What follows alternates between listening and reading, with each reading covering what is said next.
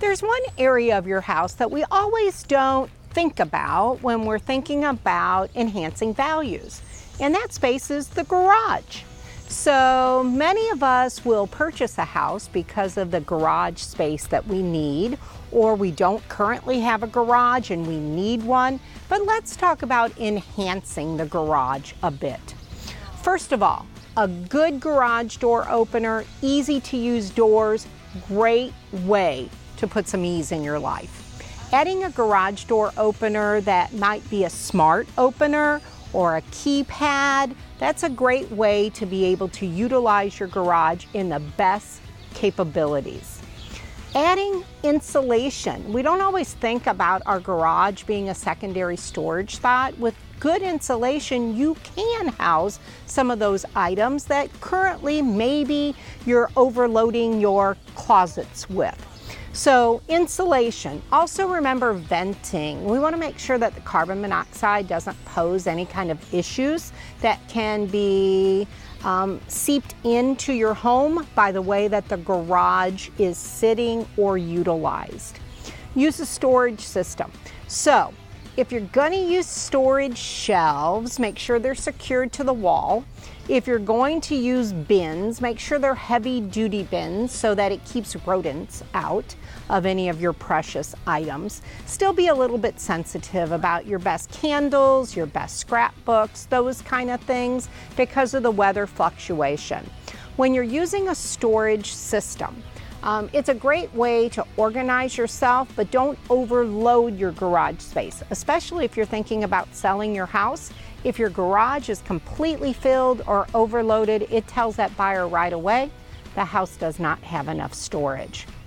Install adequate lighting. A good rule of thumb is two 48 inch fluorescent um, LED bulbs, fixtures for each car space. So you want to make sure that the lighting is adequate for several reasons. And the most important is safety. Add more outlets. So outlets in a garage, a good rule of thumb in a two car garage, six outlets should service all of your needs. Install a wall mounted fire extinguisher. We don't think about that all the time outside of our kitchens or our house. Do that. Make that one of the first things that you do. Secondly, you could add a carbon monoxide detector as well. A lot of times we're trying to keep from opening and closing garage doors. So maybe adding a service door or a walkout door is a great way to keep that traffic coming into your house easily without opening and closing your garage door.